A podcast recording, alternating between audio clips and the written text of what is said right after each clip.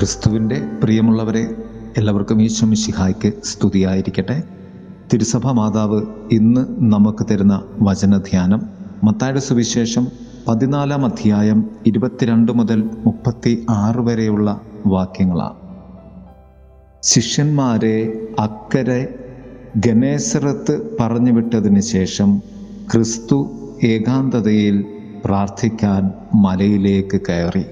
വചനം പറയും രാത്രി ആയപ്പോഴും അവൻ അവിടെ തനിച്ചായിരുന്നു. ഖഫർനാമിനും മഗ്ദലയ്ക്കും ഇടയ്ക്കുള്ള വിജാതീയ നാടാണ് ഗണേസറത്ത് ജോഷുവയുടെ പുസ്തകത്തിൽ പത്തൊമ്പതാം അധ്യായം മുപ്പത്തി അഞ്ചാം വാക്യത്തിൽ ഈ നാടിനെക്കുറിച്ച് പറയുന്നുണ്ട്. നഫ്താലിയിലെ കിന്നരോത്ത് എന്ന ഒരു നാടാണ് പിന്നീട് ഗനേസറത്ത് എന്ന് അറിയപ്പെടുന്നത്.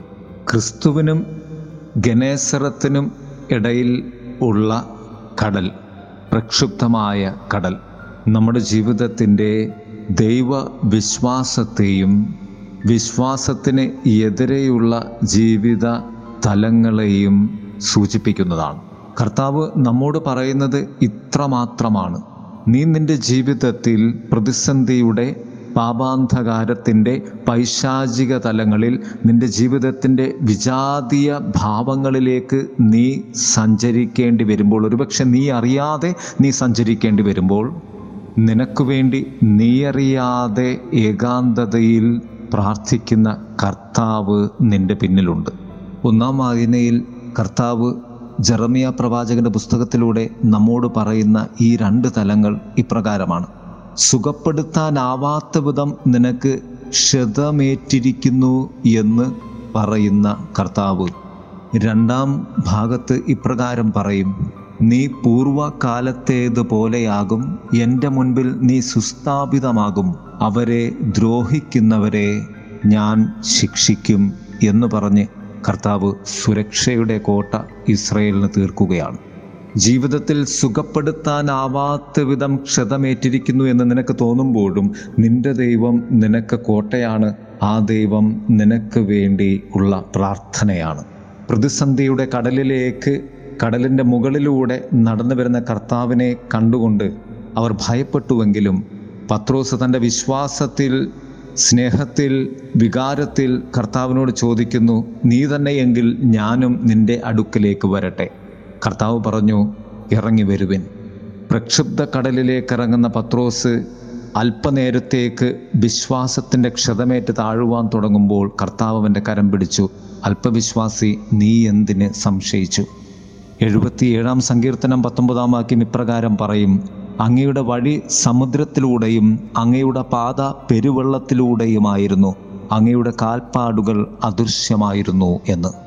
പ്രിയരെ അദൃശ്യമായ ദൈവത്തിന്റെ കാൽപ്പാടുകളാണ് എന്റെ പ്രാർത്ഥനയിലൂടെ എന്റെ ജീവിതചര്യയിലൂടെ എന്റെ സഭയോട് ചേർന്നുള്ള എന്റെ ജീവിതത്തിലൂടെ ഞാൻ ജീവിക്കുന്നത്.